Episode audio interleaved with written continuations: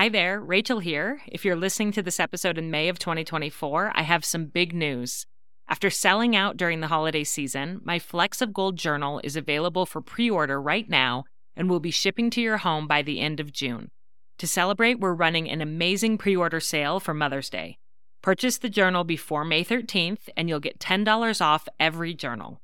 This is our best price of the year, even better than Black Friday, so it's the perfect time to stock up for gifts for family and friends.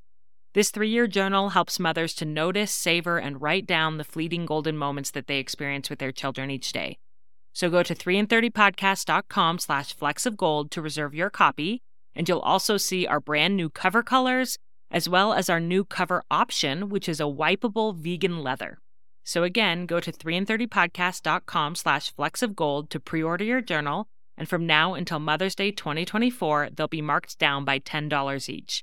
I can't wait for you to experience the magic of this beautiful gratitude journal for mothers. You're listening to 3 in 30 Takeaways for Moms, and before we jump into today's episode, I want to give you a little update about my Flecks of Gold journals. If you've been listening to 3 in 30 for a while, you've no doubt heard me talk about this journal that I created for moms to write down one golden moment that they experience with their children each day.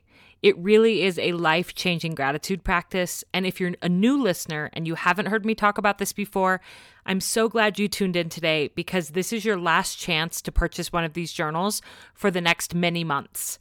I recently decided to make Flecks of Gold a seasonal offering in 2023, so it will only be for sale in November and December for the holidays. This is going to open up much more time for me to work on other aspects of my business in 2023. I'm so excited to have that space, but I also feel a little panicked to think that moms who need this journal aren't going to be able to get it for nine months. So if you've been on the fence about buying one, now is the time. Or if you want to stock up on a few to give as gifts to moms you love throughout the year, now is the time. We only have 30 journals left in stock, and when they're gone, they're gone. So don't wait. Go to 3in30podcast.com slash flecks of gold to see the journal and to read more about how it works. That's 3in30podcast.com slash flecks, F L E C K S, of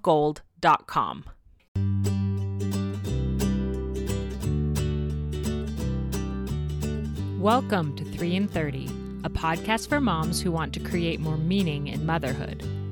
Each 30 minute episode will feature three doable takeaways for you to try at home with your family this week. I'm your host, Rachel Nielsen. Thank you so much for being here. 4 p.m., and your child walks in the door from school. You've been looking forward to seeing them all day, but instead of greeting you with a hug or a chatty report, they greet you with a total and complete meltdown. This looks different for every child, but in my home it has ranged from backpacks thrown down, snippy remarks, and slammed bedroom doors to full on screaming and crying rages over the slightest provocation. Well, it's nice to see you too, child. Welcome home. It's so common for children to melt down after school that we've decided to dedicate an entire episode to this topic today. Why does this happen, and is there any way to avoid it? Our expert guest today is Alyssa Blask Campbell. Alyssa is the founder and CEO of Seed and Sow, an organization committed to giving parents, teachers, and caregivers the tools to raise emotionally intelligent humans. Alyssa has a master's degree in early education and has co created the collaborative emotion processing method and researched it across the United States. She also hosts the Voices of Your Village podcast and has been featured as an emotional development expert in publications including The Washington Post, Kids VT, and Family Education. Alyssa says she is deeply passionate about building emotional intelligence in children and creating a shame free, judgment free community of people interested in doing the same at Seed and Sow. I can't wait to hear from her on this timely topic, so let's jump right in. Alyssa, welcome to 3 in 30. Thanks. I'm excited to be here.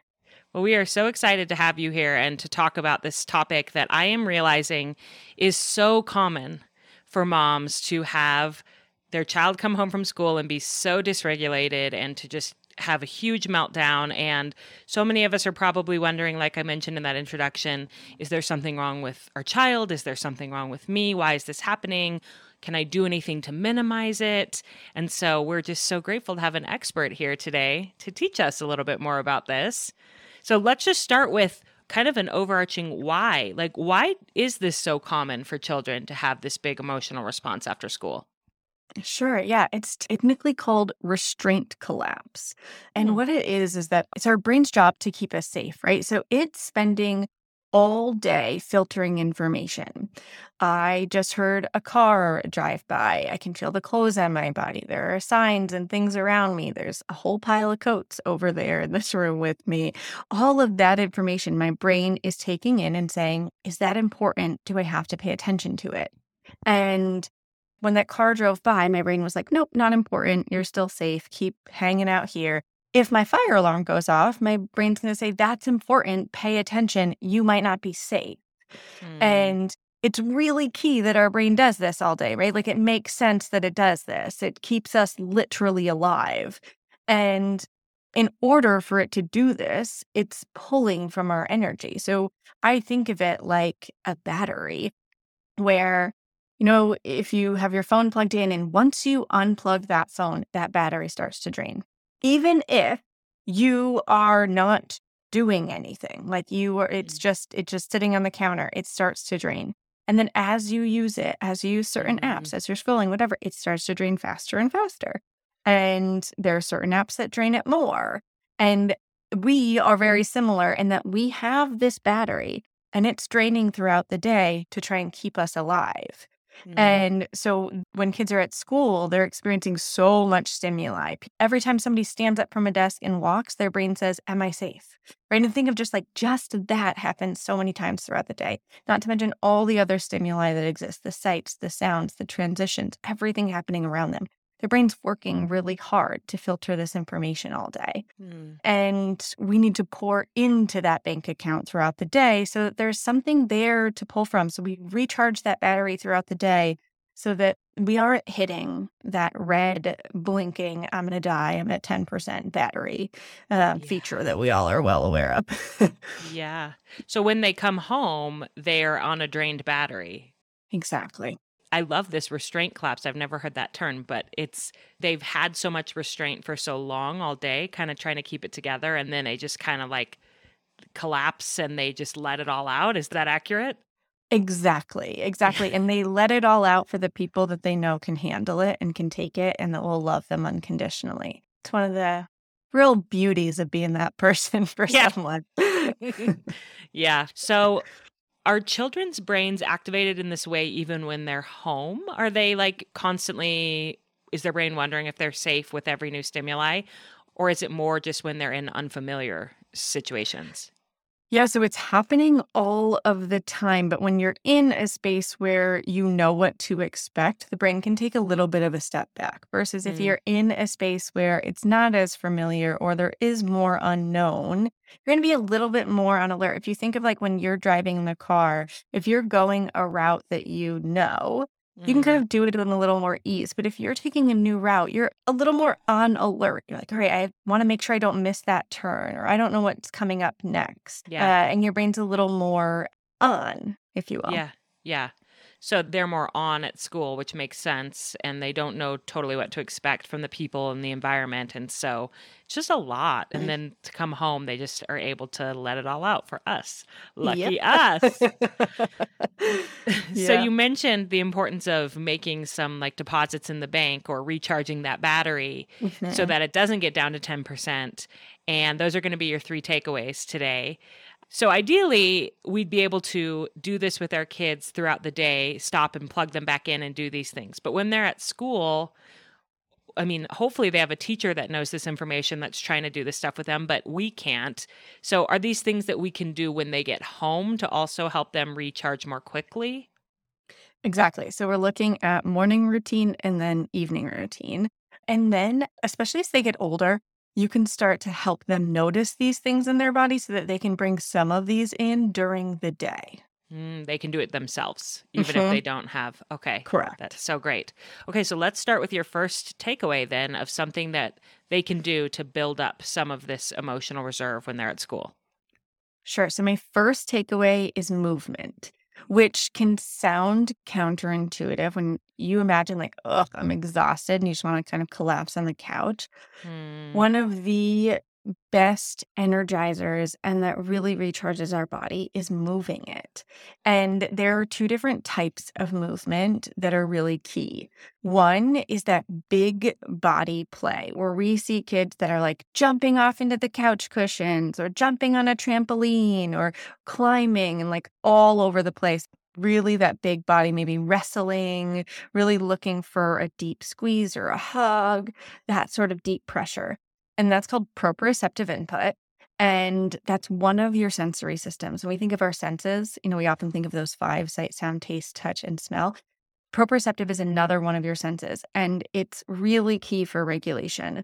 And so, as we are pouring into that, we can do so in play. We can make up a fun game that involves jumping, my little guy right now loves to be rolled up like a burrito, and we just make a game out of it where he's rolled up in a yoga mat or rolled up in a blanket. And we might do things like the floor is lava, don't touch the floor. How are you going to get from this place to that place? So we can make it fun and engaging and interactive. But the goal here is that big body movement, thinking jumping, thinking deep squeezes, deep pressure. And really, our nervous system needs this about every 90 minutes to two hours throughout the day. So, if we think of our kids in a classroom setting, a lot of them aren't getting that. And so they're really coming home drained. Side note, all of us yeah. as adults need the same thing. A lot of mm. us as adults also aren't getting that every 90 minutes to two hours. And it might even be as simple as like, every two hours, I'm going to pause and do jumping jacks. And this is where, like, as kids get older, we can help them learn to build these things in. Like, when you go to the bathroom and you're in the bathroom stall, do some jumping jacks or squeeze your fist and let them go. Squeeze like you're squeezing a stress ball or give yourself a really tight snuggle hug when you have that opportunity and helping them learn how they can build that in throughout the day. But we will bring that home and right when they get home, we're going to look at tapping into movement, sometimes even just like getting to the car. How many frog mm. jumps will it take us to get from your school door to the car door? Or the car door to home, building it in through transition. The yeah. other type of movement is called vestibular input, and this is where we move the plane of our head. This is another one of our sensory systems, and it is responsible for your balance. It's located in your inner ear, and it's a huge part of regulation. Mm. This input for most humans lasts a little bit longer in their system, really up to four hours rather than that 90 minutes to every two hours. There's differentiation between humans. So, like, my husband loves vestibular input and craves it. And as a baby, this looked like bouncing on a yoga ball or wanting to be like in a car seat. My mother-in-law would put him in the car seat on the dryer and turn it on to get him to sleep. Like that movement was really helpful and soothing. Whereas for me, too much of that makes me nauseous. Mm-hmm. And so really figuring out like who's your kid and what does that look like? We had a parent the other day who said her kiddo was coming home from school and hanging upside down to watch TV. And she was like, Should I do something about this? I was like, Nope, that's perfect. She's getting that vestibular input by moving the plane of her head. So things spinning, going upside down, swinging. This could be in a hammock. It could be in an actual swing. It can be doing some yoga where you're doing down dog. It can be spinning in a chair, really just looking at how do I move that plane of my head mm. and recognizing who is your unique child and what do they gravitate toward. When they are off to play by themselves, are they craving that big body input or could they like live on a swing? And then tapping into that movement when we come in. Yeah, that, this is so interesting. And I know there's things on the market now like yoga swings that you can even hang in kids' bedrooms, you know? And so then they can go and hang upside down and kind of spin themselves up in the swing and let it twirl back down. And getting something like that for a bedroom could be a great idea. I love the idea of doing movement from the school to the car because I know and I thought it was just me, but I have since heard from my little sister, from one of my best friends, that one of the hardest times of the day is the drive home from school. That's when my kids are the crankiest. And now they're at two different schools, but when they were in elementary school together, that's when they would fight like cats and dogs. So I'd pick them up from school. I would be so excited to see them, and they would just be poking and fighting. And we're driving home. I'm trying to talk to them about their day, and it's just the most miserable 10 minutes of the whole day. And so if you could help them get some of that energy out before they even get into your car, if they have a playground that has some play equipment, if you could even swing by and have them, you know, our playground here still has one of those like merry-go-rounds that. Oh, yeah, I love it. I think they're gone. We've taken them out of a lot of playgrounds, but that you spin, you know, and the kids love that. So go do that for 10 minutes before you get in the car and see if that helps them sort of decompress a little bit. Exactly. And if you don't have access to that, like kind of recreating it, like I will spin a kid around me, like in a circle. I have one tiny human who I can picture when I was a teacher who really, by the end of the day, really needed some vestibular input. And when we would be waiting for pickup, I would just be spinning him. He would like go around in circles around my body and I would Aww. transfer from one hand to the next. And that helped him get through that transition and head into his parents' arms in hopefully a little more regulated state. Yes. But yeah, it, recreating that in some capacity, recreating the merry-go-round, recreating the swing, how can we bring that into regular transitions? Yeah. And I love that you mentioned adults too. Now I'm thinking, like, as I'm working at my desk, do I need to take a break and do leapfrogs to the bathroom, you know, or something, something to just get my body moving and get that recharge that I need?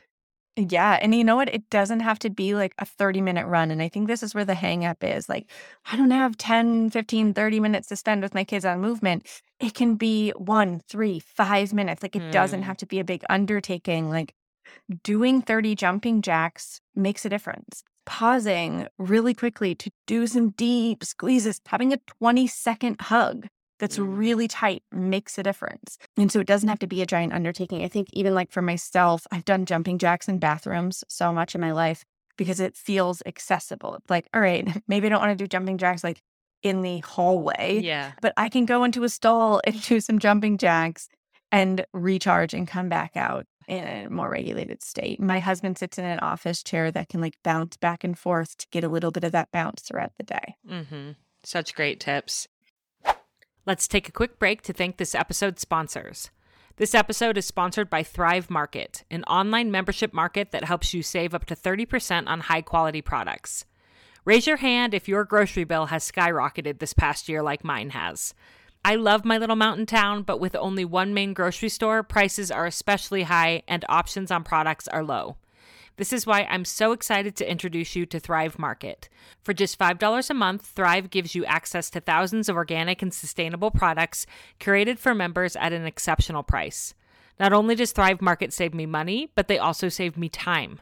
I love the filter options they have available. Whether you're looking for certified organic meats or sustainable kitchen essentials, you can curate your own shopping experience with the click of a button. So far, I've shopped for yummy organic treats and stasher bags for a reusable and eco friendly option for food storage, and I was able to save almost $20 on my last order. Join Thrive Market today and get 30% off your first order plus a free $60 gift. Go to thrivemarket.com slash 3 in 30 for 30% off your first order plus a free $60 gift. That's T-H-R-I-V-E market.com slash 3 in 30, thrivemarket.com slash 3 in 30. This episode is also sponsored by BetterHelp Online Therapy.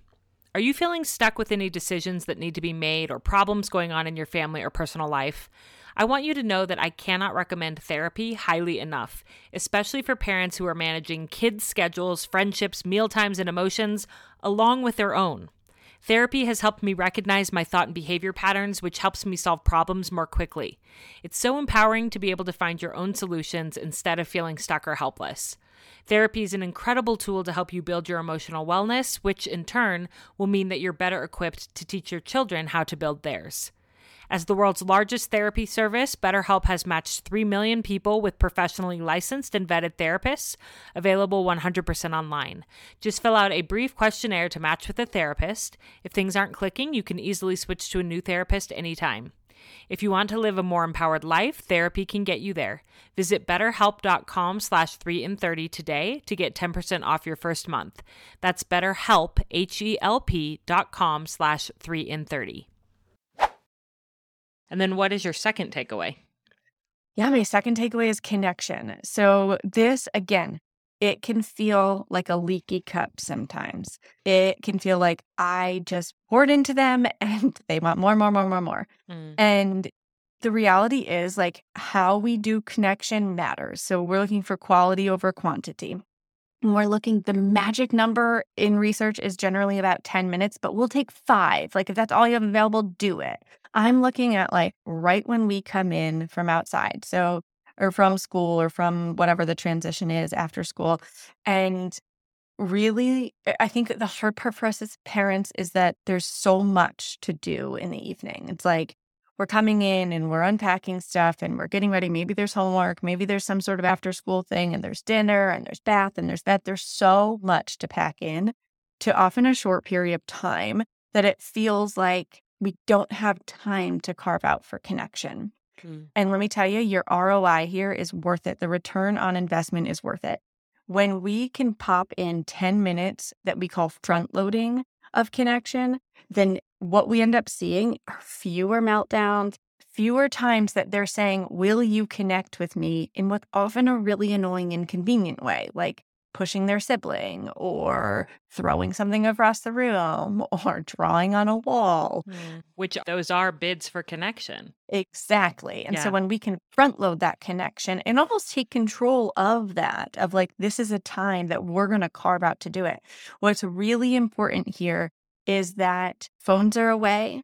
So any sort of outside screen type distraction is away, and I would turn a ringer off, like all that jazz, so that the kid really feels like you're there with them. And we've all felt this where we've like been around someone, but we can tell that they're only like half there and that they're pulled. It makes a difference. And so one of my favorite ways to do this is to incorporate the movement with connection. It's also a way that we can bring other kids into this together for those of us that like have more than one kid, mm-hmm. it can be like, all right, if I'm doing 10 minutes of this kid and 10 minutes of this kid, and 10, it like adds up, right? And so looking at how do we bring this all together, one of my favorite ways is through a game. So if we're playing the floor is lava, I'm playing with them. So we're both moving our bodies and we're connecting with each other. Or we're all going to sit down and have snack together. Or we're going to do some sort of activity together where our phones are away and I'm present and I'm here with you. Mm-hmm. The kicker can be when you have kids who need different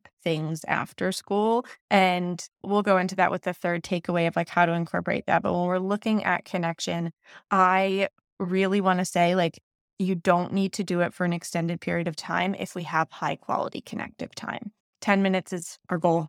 Yeah, which is really, really reassuring to hear. And I love that you mentioned you can combine the first and the second, the movement and the connection at the same time. Play with them at the park or hold their little hands and swing them around in a circle outside in the yard. And they're laughing and they're getting that movement and you're connecting with them. Correct. Mm.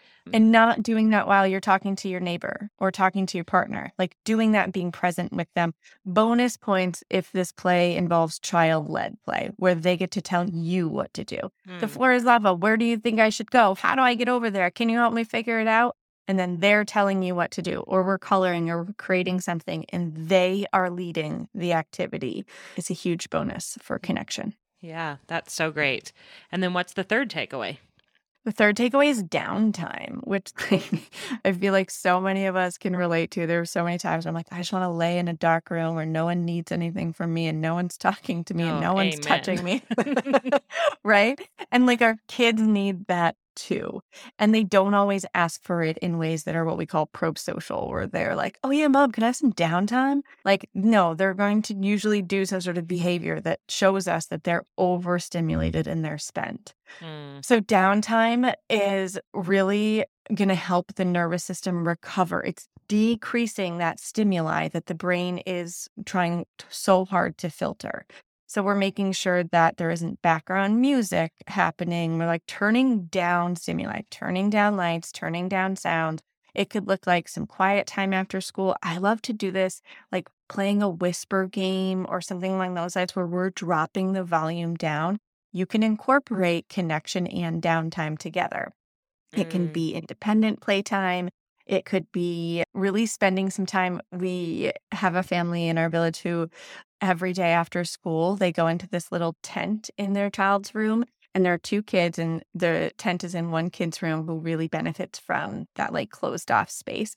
And they all go into this little tent, and there's cushions and there's a flashlight, and they turn off the big lights and they use this flashlight to read two books together.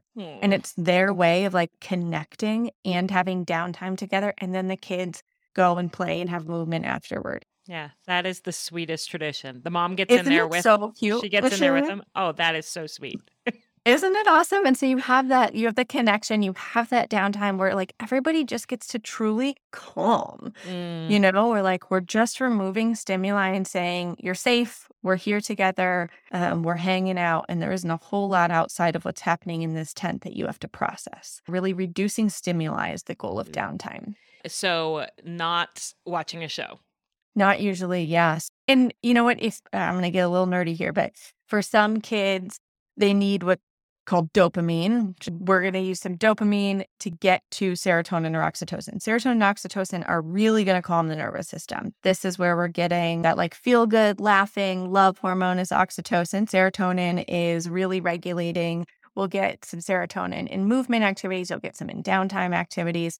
Dopamine's the reward center of the brain, and that's what's firing when we're watching a screen. And for some kids, especially kids who are neurodivergent, we're really seeing this in research around ADHD now. They have low dopamine stores, then they might need some dopamine in order to access the serotonin or oxytocin. Interesting. Yeah, right. So it might be a set amount of screen time or some sort of like dopamine eliciting activity, reward center thinking, but we can get dopamine in movement too. So those would be my favorite ways to get it. Not because I'm anti screen time, I'm here for screens and using them in whatever ways helpful for your family. What I'm looking at is what's the pitfall look like afterward? Is this really going to recharge their system so that your evenings are smoother? And if they're coming home and they're depleted and then we're putting them in front of a screen that has more stimuli, it might further deplete them. And so what I want to do is recharge them before we're adding that stimuli in. hmm So, is that something that you would just experiment with your child to see how are they when they come off of a screen? Are they more Mhm. able to access the movement and connection after they've been on a screen, or are they less able to access those things? And then sort of figure out the best routine for your individual child. Exactly. And like my dream would be there's some sort of movement first. And if you're playing a game with them, like a relay race, whatever, you're going to get some of that dopamine anyway and that like reward winning, whatever. And Mm, so if we can tap into that, I like using screens for times like when you are making dinner and you can't be right there, you can't have that connection or you can't whatever, and using them in ways that's helpful for us as adults. But I think right after school is this sweet spot time where they're looking for connection from us and their body needs a recharge. And it's usually not optimal for the rest of your night if we use it then. mm, yeah, that makes so much sense. Thinking about my individual children, what about audiobooks? So I Mm. feel like I have one son in particular, and he does have ADHD. So he comes home and he immediately wants more stimulation. Like he either wants to be watching a screen or he wants to be listening to a book. But Sure. sometimes I worry that, like, you just need to unwind a little bit. Like, I wonder if he just needs no input at all for a little while and then we turn on the audiobook. But that's just like a mom wondering that. You know a lot Sure. more of the research behind it than I do. What are your thoughts on audiobooks? Well, my first thought with your son was, I wonder if what he's really saying is, I need some dopamine. So, Mm, what else can we do that gives him dopamine? I love an audiobook for certain humans. For some mhm. kids, like sound sensitive kids, an audiobook, or if you have a kid who, um, I was just chatting with mom about this the other day. When it's like an infant who screams in the car, and people are like, oh, yeah, put on their favorite song or whatever. Like, if you have a sound sensitive kid, that's going to further overstimulate them and dysregulate them. And Mhm. so, really looking at like, who's your kid? If they benefit from that and that restores them and it's not overstimulating, I would see can I pair an audiobook with movement? Can they Mm. sit on a yoga ball or something like that to be able to get some movement in while they're listening? Really recharging while that's happening. If you think of like, Going for a run while you listen to something, that sort of mentality, looking at how can we pair those two. Same with watching a screen, like the little girl who's hanging upside down one of our seed team members has um, one of those swings you were talking about hooked in the living room so that when the kid's watching TV, she's on one of those swings and Mm, it recharges her yeah. while she's then having the stimuli that's going to pull from the nervous system. Yeah, I love that idea of pairing it. And he would not be willing to like do jumping jacks while listening to an audiobook Totally. or something that has tons of exertion. But bouncing on a yoga ball, I wouldn't even have to tell him to do that. If I put a yoga ball in his room, he would just naturally do that, you know? Yeah. So, such a great tip. Can you use downtime as a parent to build in opportunities for connection with other children? Like, if you have multiple children, that's something that came to mind for me is I could have one of them doing downtime while I'm connecting with the other and then kind of switch it around. What have you seen in your work where families are using this? Absolutely, you can do that. And for some kids, it's beneficial for their downtime to be solo time. And Mm, so if you have one of those tiny humans where you notice that if we have group downtime, they're still pretty wrapped up. But when they have time to be alone in their room afterward or play or whatever, that that fills them up and recharges that battery, then yeah, I would look at how can we build that in where they have that solo time. And then you're doing the connection with another. It, we have a family in our seed team that one kid loves to cook and is really into it. And the connection time for him is when he gets to cook dinner with his parent. Hmm. And the other kid would rather never cook, like that doesn't fill him up. And so when they come home, the one kid who loves to cook, it's part of their routine. He knows he's getting connection time during dinner, and he has a whole routine that doesn't involve that parent. Right Mm. after school, it's movement and some schoolwork stuff and chores around the house and whatever. And he has like a whole routine set in place while the parent that picks up goes and has downtime and connection time or movement time and connection time with the other child. And then during dinner has connection time with the child that really is filled up by cooking dinner. So, yeah, absolutely. Yeah. I think sometimes it's just a matter of sitting down and thinking about your individual children, thinking about the activities in your family, and kind of writing this out. When could I get this connection time in? When would it make sense to fit movement in for each of these children? And as moms, sometimes we're so busy, we don't stop to do that kind of forward thinking, planning, figuring Sure. it out, the needs of the family. So, those who are listening, I think that would be a great challenge for this week and to sit Yeah. down and think about this with your children. Well, Alyssa, this has been so, so helpful. I know so many moms are going to be taking these tools and using them this week to get a little more calm in their homes after school. If they want to learn more from you, which I'm sure they will, what's the best place for them to find your work? Sure. So over on Instagram at seed.and.sew, S E W. And we also have a podcast, Voices of Your Village podcast. And if you're really interested in learning a little more about the nervous system, start with episode four. It's with an occupational therapist, and she dives a little deeper into the nervous system as a whole. All right, great. We will link your Instagram, we'll link your podcast and that specific episode. This has been so, so helpful. And thank you for coming on 3 in 30. Yeah, thanks for having me. Nice to hang out. I love a practical episode like that. Don't you just feel like you can use those tips today when you see your children after school or after you get done with work? As a recap of Alyssa's three takeaways, try to incorporate these three components into your child's after school routine to help them recharge and get through their restraint collapse. First, movement. We all need big body movement every 90 minutes to two hours. We can support children with big body play, such as allowing them to jump into piles of pillows, challenging them to see how many frog jumps it will take to get to the bathroom door, rolling them up in a blanket, or giving them a massage or a 20 second hug. Children also need to move their heads, and they can do that by spinning in a chair, dipping upside down, swinging on swings or a hammock, and doing yoga inversions. Try to make movement a fun and consistent part of your child's after school routine to help them recharge more quickly. Second, connection. Connection can look really different from child to child, but all children need it. Be present with your child for a few minutes as they get their movement in, or maybe try reading a book together, playing a game, making a snack, or one of our family's favorites, listening to an interesting podcast together as we eat a snack and then talking about it. Third, downtime. Downtime can help the central nervous system recover from overstimulation and overwhelm. This could look like turning off extra noise or stimulation and just hanging out together, or it might look like your child taking some independent playtime or quiet time in their room. I love Alyssa's tip of giving your child something physical to do while they get their downtime in, like bouncing on a yoga ball or swinging in a hanging chair as they listen to a book. So, movement, connection, and downtime. And the key here is to get to know your individual child and their sensory needs and to build an after school routine that supports that. It's also so important to teach them about their sensory needs so they can learn to meet them on their own without you needing to always direct it as they get older. And if you'd like a resource to dive more into the topic of sensory preferences, I aired an amazing episode with educator Wendy Bertagnole just over a year ago about how to identify your family's sensory preferences. The episode is called The Hidden Reasons for Misbehavior in Kids and Adults. I think it's episode 191. I'll link it in the show notes. And sensory needs really are the hidden but vital reason for behavior, and knowing more about it can change your home.